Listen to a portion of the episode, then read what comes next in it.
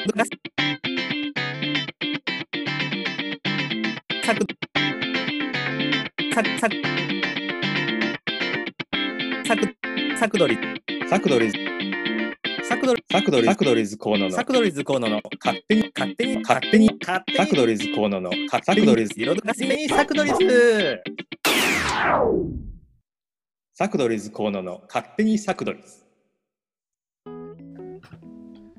はい、えーこんにちは。サクドリーズの河野です。えっとこのラジオはサクドリーズ3人が好き勝手にラジオを発信する場所になってます。ということで、えっと知らない人のために説明をしますと、えーサクドリーズというのは、えっともともとフォトグラファーをしていた3人、まあ、している3人が、えっと作品撮りをするために集まったということからできたチームなんですけど、えっと最近では幅広くラジオや映画制作などなど。まあなんか幅広くいろいろクリエイティブな活動をしているんですけど、えっとその中の一人が私河野ということなんですけど、まあ、知ってる方は知っているんですけどサッカーが好きで、まあ、その中でもマンチェスターシティのサポーターをさせていただいているので今日はマンチェスターシティについてえっ、とまるまるマンチェスターシティについて今日は語りたいなっていうふうに思ってます。というのもですね、えっ、と、まあ、J リーグ、まあ、日本のサッカーの J リーグっていうのは、まあ、今シーズン中で、まあ、多分確か12月ぐらいでシーズンが終わるんですけど、えー、と私が好きなマンチェスターシティというチームはイギリスのプレミアリーグというところに所属をしておりまして、えっと、ちょうど、うんと、4月かな ?4 月か5月にシーズンが終わって、えっと、最近では、えっと、チャンピオンズリーグ決勝が、えっと、先日前に終わったばかりなので、えっと、まあ、キリがいいのでね、えっと、2021シーズンっていうのを、こう振り振り返っていきたいなっていうふうに思ってるんですけど、まあ、ちょっと注意点としては、まあね、シティ知らない人は結構置いてけぼりになる内容に、まあ、なるんじゃないかなと、まあ、話しながら考えながら話してるので、まあ、内容がちょっと決まってないんですけどっていうところと、まあ、もしかしたら他のチームが好きな方にはちょっと失礼な内容になってしまうかもしれないというので、まあ、あらかじめ、えー、とご了承いただければなというふうに思います。ということで早速、えー、と今週あった CL の決勝について話したいんですけど、まあ、まあ、0-1でチェルシーに負けてしまったんですけど、まあ、なんだろうな、シンプルに感想を言うと、もうちょっとやれたんじゃないかな、ペップっていう感じですね。まあ、ギュンドゥアンをアンカーという位置に置いたというところが、まあ、ね、まあ、好きな人はわかると思うんですけど、まあ、どうだったのかなっていうのが、まあ、あって、まあ、フェルナンジーニョなんじゃないかなっていう風な予想は、まあ誰もがあったと思うんですけど、まあ、裏を書いて、ギュンドゥアンっていうことだったんですけど、やっぱし、ね、今シーズンのギュンドゥアン見てる方だとわかると思うんですけど、まあなんか明らかに前の方でプレーした方が彼の良さっていうのはすごく出るのかなと思ったので、まあ、ちょっとアンカーっていう位置に置いたのは、うん、どうだったんだろうっていうのがあって、まあ、結構ねペップ好きな方は分かると思うんですけどああいうなんか大一番なところでなんかいつもと違うことをしちゃって、まあ、それそれがねこう裏目に出ちゃうっていうのがもともとある監督ではあるのでまあ今回もまあ、そういうとこがちょっと出ちゃったかなっていう感じなんですけど、まあね、ただそれだけが、まあ、敗因だったわけじゃなくて、すごいチェルシー、やっぱ強いなと思って、今シーズンね、本当にチェルシーには全然勝ててないので、なんだろう、あの、こう、ものすごい、まあ、チェルシーファンには失礼なんですけど、今のチェルシーってすごい、看板選手っていうのは、まあ、パッと見そんなに思いつかないんですけどね、あの、サッカーがあんま好きじゃない人に今のチェルシーで知ってる選手誰って言ったら、ま、答えられる人がね、少ないんじゃないかなと思ってて、ね、昔のランパードとか、ジョン・テリーとかね、あの辺に比べると、まあなんか、今は少し、そういうところでは、有名な選手っていうのがいないのかなって思うんですけど、いや、やっぱし、監督が変わってから、すごくチェルシーは、まあ、さらに、まあなんか、シティファンからするとちょっと嫌な存在だなと思ってて、まあ、今回の決勝もね、ちょっと嫌な予感してたんですけど、まあなかなかいいところが出せず、まあよく、あのね、ワウワウで見られた方分かると思うんですけど、まあ、ジンクスがあって、CL の決勝を初めて決勝に行ったチームはなかなか優勝できないっていうのがあるみたいなんですけど、やっぱりちょっとシティってなんかそういうところで、なんか飲まれちゃうところが正直、まああるのかなっていうのが個人的にはあって、まあ、大一番でなかなかいつものね、リーグ戦で見せてるような自信満々なサッカーができないでちょっと中途半端になるっていうところがまあ多いのかなと思うので少しまあその辺が出ちゃったかなというふうには思ったんですけどまあ今回は負けちゃったんですけどまあね1800年ぐらいからあるチームでも200年ぐらいの以上のね歴史なんですけど、まあ、今までベスト4までしか行ったことなくて今回は決勝行ってまあ2位ということでクラブの歴史で考えるとねえっと、また一歩前進したのがあるんで、もう本当に来年は CL 取らせてあげたいなっていうふうに思いましたね。あとね、デブライネがちょっとね、ぶつかっちゃって接触で怪我しちゃって途中で変わったんですけど、すごい、あれはかわいそうだったな、本当に。こうデブライネ僕同い年なんですけど、なんか、こう、まあ同い年っていうのもあってすごいなんだろう、この同い年でこんなにすごい人がいるっていうのはすごいなと思ってるので、まあ、シティの中でもデブライネ好き、まあ、シティファンみんな好きだと思うんですけど、デブライネ好きなんで、こうちょっと途中でいなくなっちゃったのもあって、まあなんだろう、まあ、たらればですけど、デブライネが最後までいれば、もしかしたらっていうのはどうしても拭えないんで、なんか来年ね、その辺の悔しさっていうのをバネにして、シティ頑張ってくれっていう感じなんですけど。はい。ということで、ちょっと悲しい話はこの辺にしておきまして、まあ、プレミアに話を変えると、プレミアリーグはね、1年、まあ2年ぶりっていうのかな、2年ぶりに、えー、と優勝、リバプールから取り返しまして、すごい、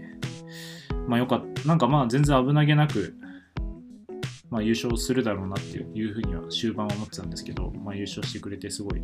まあ、そこは嬉しかったですね。まあね、やっぱプレミアリーグっていうのはすごい、なんか他のリーグに比べても魅力があるリーグだなっていうふうにすごい思ってて、まあね、いわゆるビッグシックスっていう、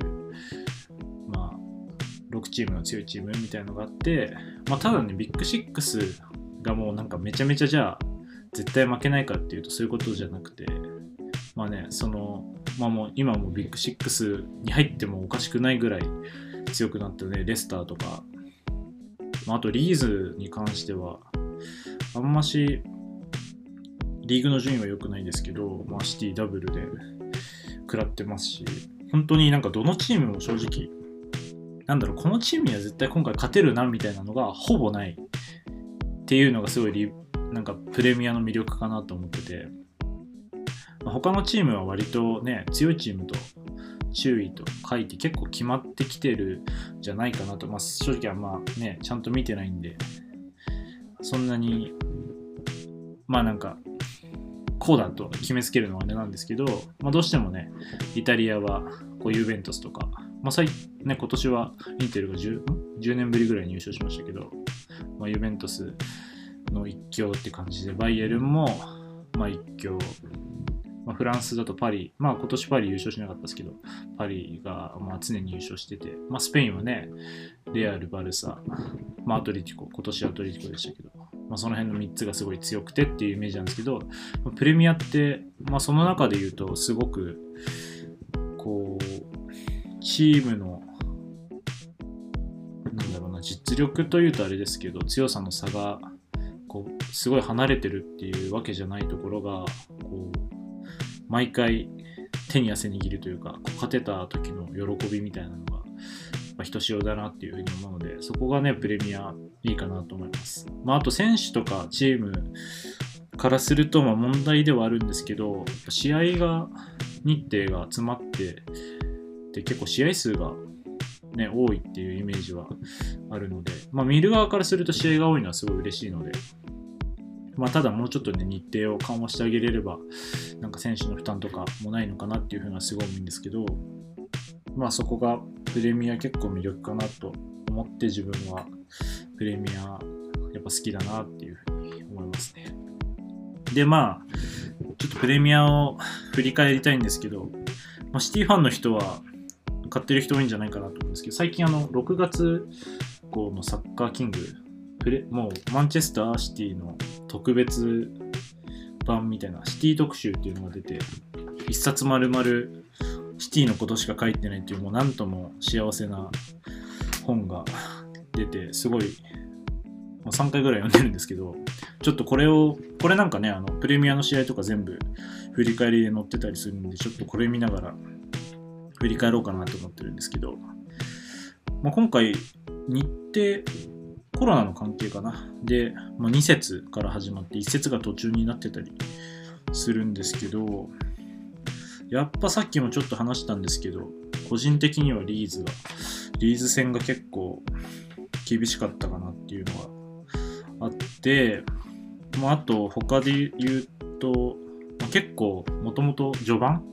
シーズン序盤めちゃめちゃシティ負けたり引き分けが多くて今年無理だなって正直思ってたんでまあなんかその中でもあれかな。どこだっけ。確か確か確か。レスター。第3節のレスターの2-5で負けた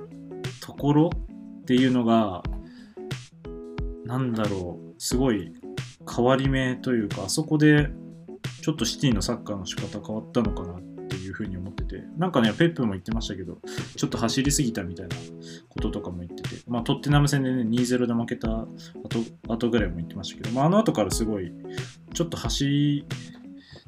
って、まあ、常にシティってプレッシャーかけるサッカーっていうのをずっとね、ゲーゲンプレスでしてたんですけど、まあ、日程が厳しくなってきて、まあ、走りすぎると、まあ、選手の負担で怪我とかもリスクもあるっていうのもあって、ちょっとサッカーがその辺から変わったっていうのが、結構良かったのかな。まあ、なんか負けたからこそ、あそこで、シティの、まあ、ペップのね、やり方が変わって、すすごいいい流れになったのかなっていうふうに思うんですけど、まあ、あと、その他で言うと、やっぱしリバプールに勝ったのはすごい嬉しかったな、アンフィールドで。なかなかね、アンフィールドでシティってリバプールに勝ててなくて、やっぱしなんか、ね、さっきもちょっと言ったんですけど、大一番に弱いっていうところも、がシティはあるんで、まあ、その辺で言うと、まあね、無観客ではあったんですけど、リバプールに勝てたっていうすごい嬉しかったですね。どこだっけ？もうすごいもう嬉しすぎて、あのスコアを写真に撮ってインスタに上げるぐらい嬉しかったんですけどね、1対4ね。これはすごい嬉しかったですね。まあちょっとね、アリソンのミスとかもあったんですけど、やっぱ最後のフォーデンのシュートはめちゃめちゃすごかったですね。いや、これ19歳はちょっともう信じられないなって、本当希望でしかないんですけど、もうなんか見見てるだけで眩しいなっていうふうに思いますね、フォーデンに関しては。あとは、まあ、マンチェスターユナイテッドには負けちゃったのがね、ちょっと0-2ね、終盤27節。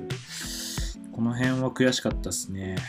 まあ、1点も取れないっていうのがなかなかシティってそんなないと思うんですけど、やっぱね、ユナイテッドに負けちゃうのは、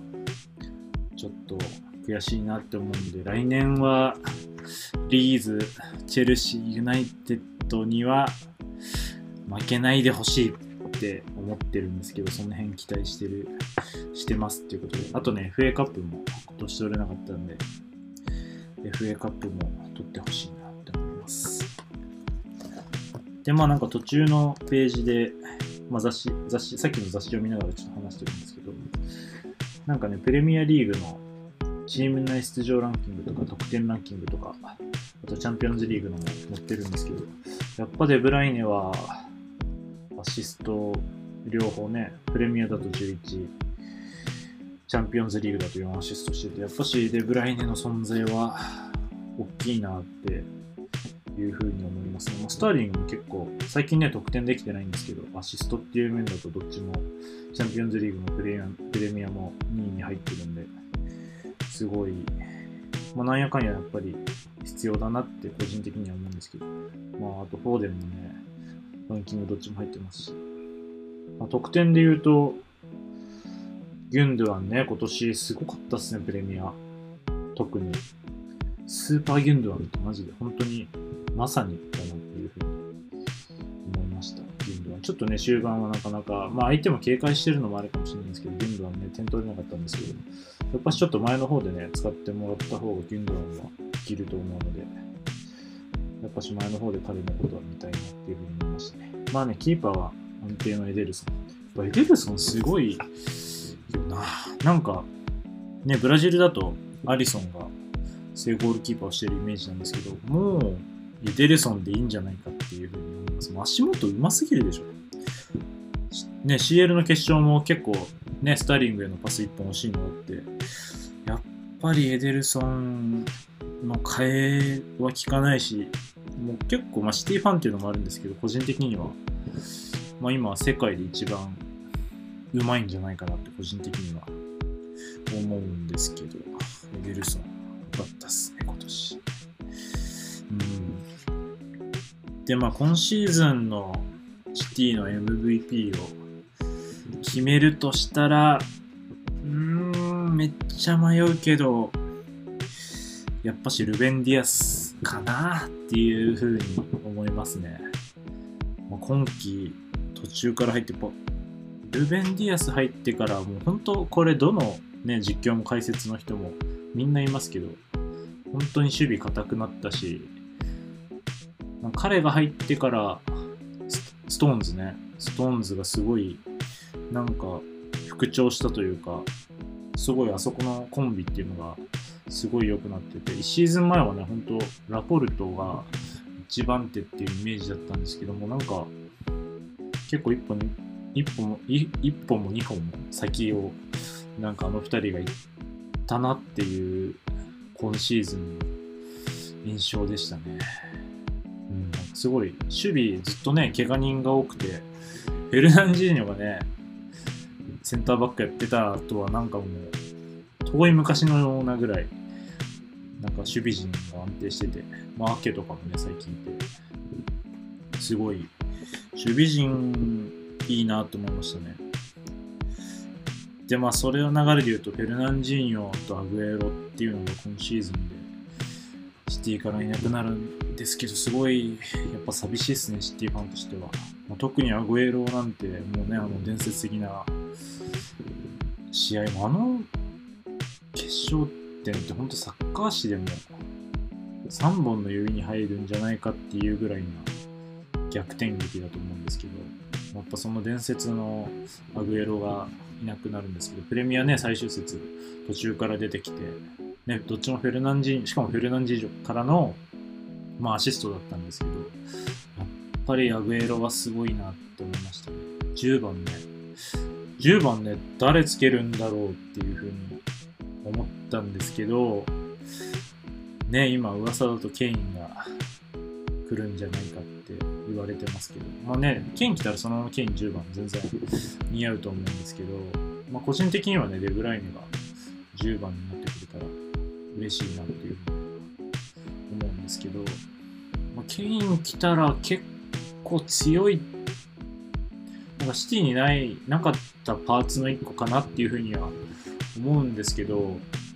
まあなんかシティらしくはないかなというふうにはファンとしては思うけど、シティってやっぱしどうしてもあんまし大きい選手を前で使うっていうイメージがなくて、ちょっと小回りが利く、なんか足元上手い選手でやるって感じで、まあね、今シーズンも、ジェズスとアグエロが怪我した時とかも、トップ、ワントップ使わないというかもう、ね、デブライネとか、ベルナルド・シルバとかね、あの辺が、まあ、偽、偽9番っていうのかなっていう風にやってましたけど、やっぱそれが結構良かったんで、なんかケイン入ると、なんか今までのやり方変えなきゃいけないのかなと思うんですけど、まあでもケインってすごい、献身的だし、ん確か今、今シーズンのプレミアってどっちも得点ランキングもアシストランキングもどっちもケインだったようなトップケインだったような気がするんで、やっぱそれだけ、なんだろう、トッテナムって正直ね、あの、まあ、トッテナム好きな人には申し訳ないんですけど、すごいめちゃめちゃいい選手がいっぱいいるっていう感じでもないんですけど、その中でやっぱし、得点ランキング、アシストどっちも取るってやっぱ本物だなっていうふうに思うんで、ケインもしシティ来たら、すごいどうなんだろうと思うんですけど、やっぱしね、ペップがその辺をどう使うかっていうのは、正直見てみたい気がするんで、まあなんかケイン来てくれたら、すごいいいだろうなっていうふうには思うんですけど、まあね、どうしてもやっぱジェズス一人だけっていうのだと、なんかね、駒が足りない気がするっていうか、なんか、あい、まあね、来シーズン、多分今シーズン、この偽9番とかも研究されてくるだろうし、やっぱしケインがもし入ったら、なんか未知な感じはあると思う。なんかケイン来てくれたらいいなっていうふうに思いますね。うん。すごい、まあね、来ても来なくても楽しみですね。なんか、ハーランドとかもね、来るって言われてるんですけど、まあ個人的にはなんか、もし来るんなら、まあ性格的な面で言うと、ケインがやっぱし一番あるのかなって思いますね。まああとね、カンセロもすごい良かったっすね。なんか、今までにないサイドバックの、なんか新しい、なんだろう、道みたいなところを切り開いたなって思いまして。もちろんね、ペップの指導があってこそなんですけど、やっぱしこう、サイドバックがボランチの位置まで入ってきて、ああいう風にプレーできたら、やっぱ相手チームからしたら、え、これどういうことっていう風には多分ディフェンスもなるだろうし、すごい新しい、本当になんか戦術の一つ作ったなと思いますね。でもまあ、右サイドバックで言うと、やっぱ自分はウォーカーが好き。ウォーカーめっちゃ足、まあ、CL 決勝とか見ててもそうだけど、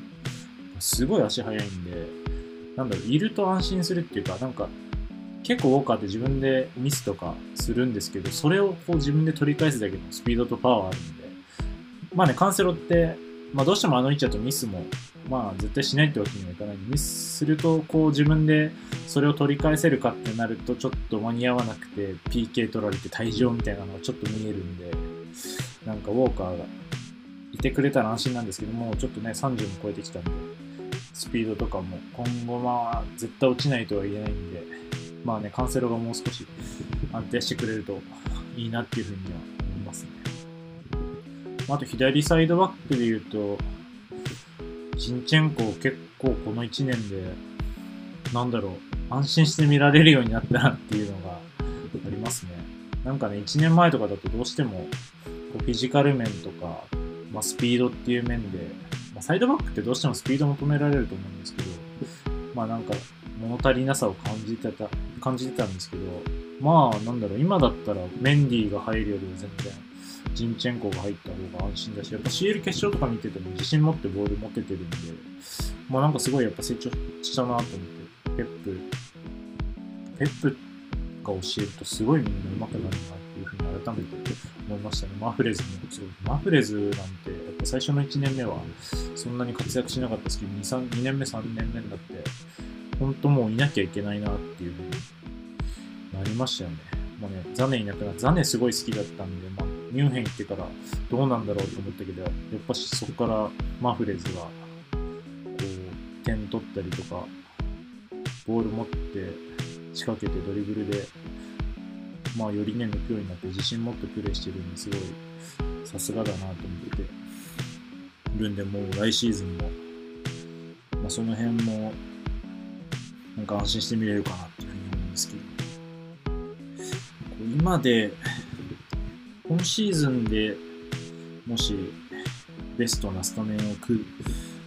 組むとしたら、何がいいかなマジこれ本当にサッカー知らない人見てたら、こいつマジ何喋ってんだってな、絶対なるよ。いや、まあまあまあ、今日はシティ好きな人聞いてくれれば、それでいいかなって感じなんですけど。やっぱし、まあ、4、4、4、3、3で、まあ、逆三角形の中盤になるのかなって思うんですけど、やっぱキーパーエデルソン、まあ、真ん中ストーンズ、ルベンディアス、まあ、右は、ウォーカーかな。左、まあ、左、まあ、カンセロかな。ジンチェンコもいてるカンセロ。で、まあ、えっ、と、一番下っていうか真ん中が、フェルナンジーンで、で、2、まあ中二人が、レブライネ、ユンドアン。で、左、うーん、まあ左フォーデン、右マフレズ、真ん中、アグエロかな？が、個人的には今シーズンのベストメンバーかなと思います。まあもうアグエロは 今シーズン以降入れれないんで、入れ、入れたいなっていう。まあ正直ね、ここ、デブラインとかでサイドに、スターリングで、まあ真ん中フォーデンで、まあ下デブラインか、とかでもいいかなと思うんですけど、やっぱり、アグエロは、アグエロ・フェルナンジーニは入れたいなって。やっぱでも、ベルナルド・シルバ好きなんだよね。ベルナルド・シルバやっぱし、うまい、やっぱうまいなって思うんですけど、どうしてもこのメンバーだと、まあ、控えになっちゃうんですけど、本当どこでもでもできるから、ベルナルド・シルバは誰かがね、怪我したりとか、そういう時とか、どこでも使えるから本当に、絶対ペップ好きだと思うんだよね。すげえ走るし、守備も献身的だし、僕も大好きなんですけど、ベルナルド・シルバーもっと来年、なんかこう日の目を見れたらいいんじゃないか。あでも今シーズンハットトリックしたんだけど、なんかすごい、あの3点目決めた時頭抱えてたのがすごい可愛かったんですけど、ちょっとね、来シーズン、もうちょっとスタメンで見れる機会が増えたらいいかなっていう。いやいやいや。まあ、あとね、フェラントーレスも良かったですね。ハットトリックも決めたし。まあ、どうだろう。まあ、あれかな。来年の、やっぱ期待はフォーデンになるかな。もう本当にフォーデンは、この1年だけで言ってもめっちゃ成長してるし、もうなんだろう。ボール持ってたら、なんか取られる感じしないし、速いし、なんかクオリティ、ほんとペップめちゃめちゃ絶賛してますけど、なんか今まで見てきた選手の中でもなんか一番だみたいな、確か感じなこと言ってたんですけど、いや、本当もう、その通りだなっていうか、まあなんか、メッシとかを超えれるとしたら、フォーデンになってくるのかなって。ね、全然背もあんまし、体格も恵まれてないですけど、やっぱ速くて、なんか日本人がああいう感じ、日本人はああいう感じをこう目指せたらいいのかなと思うんですけど、やっぱ、なかなかあのレベルは難しいのかなと思うんですけど、アグエロもそうだけど、170、アグエロ173ですけど、なんか、ほほぼ自分と背が変わらないけど、あんだけ点取れるってやっぱすごいなと思うんで、日本人がもう全然活躍できるなって、まあね、メッシとかもちっちゃいですけど、まあ、見てると思うんで、なんか日本人で、いつかね、シティでスタメンが張れる選手が出てきてくれたら嬉しいなっていうふうに思いますね。っていうことで、まあ、今シーズンは、えーっと、カラバオ？カラバオカップと、プレミアリーグは優勝。で、まあ CL は、まあ惜しくも2位ということでしたけど、まあ来シーズンも、ペップ監督、まあね、まだ契約残ってるんでしてくれると思うので、来シーズンはぜひ、4冠。FA カップ CL 含む4冠、ま、取ってくれたら嬉しいなっていうふうに思うんですけど、ま、来シーズンは、ね、リバプールはそろそろね、あの人が 帰ってくると思うので、まあ、ちょっとなかなか点取るの難しそうですけど、まあ、来シーズンもうちょっと、なんかこの CL の悔しさをバネにして、シティ、4冠取りましょう。はい。ということで、今日は何も、まあ今日はというか、まあいつもそうですけど、台本を書かずにひたすら思ったことを話してしまいましたが、ぜひ、あのこれをき、もし聞いてくれているシティファンの方がいましたら、ぜひ、あの、お話し相手とかになってくれたら嬉しいなと思うので、あの、ツイッターの方でサクドリズ入れてくれればきっと僕のとこまでたどり着けると思いますので、もしよかったら、ティファンの方、お友達になりましょう。まあ全然シティファンじゃなくてもね、プレミア好きな人、サッカー好きな人、ぜひ仲良くしてください。ということで、えっ、と、今日は以上になります。あの、もしよければ、あの、通常のサクドリズのラジオとか、あの、他の二人も勝手にサクドリズ、このラジオ内でいろいろ面白い話してますので、聞いてみてください。ということで、えーサクドリズのコーナーは、えっ、と、今日はマンチェスターシティについてお送りしました。ありがとうございました。